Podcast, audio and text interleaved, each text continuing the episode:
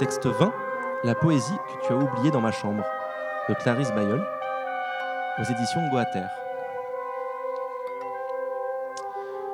La poésie, c'est toujours mieux que de gueuler, c'est toujours mieux que de se plaindre, toujours mieux que de se battre ou de se tuer.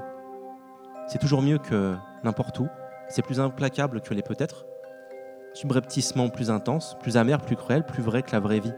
C'est plus parfumé que Venise en été. C'est plus cynique, plus bestial, plus mièvre, plus sauvage, plus dégueulasse, plus vulgaire, plus jubilatoire, mais moins brillant que les enfants. C'est moins bien remboursé que les anxiolytiques, mais plus efficace, plus sublime, plus drôle, plus reposant, plus poilu, plus décevant aussi. C'est mieux que de laisser des mots d'insultes sur les pare-brises. C'est mieux que les textos minables, en manque de tendresse. C'est mieux que de mal baiser, non?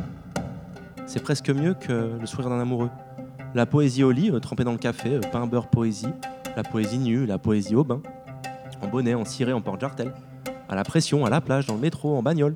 Devant le poêle, dans les insomnies, dans le chariot du samedi, les vacances sous la flotte, partout, tout le temps.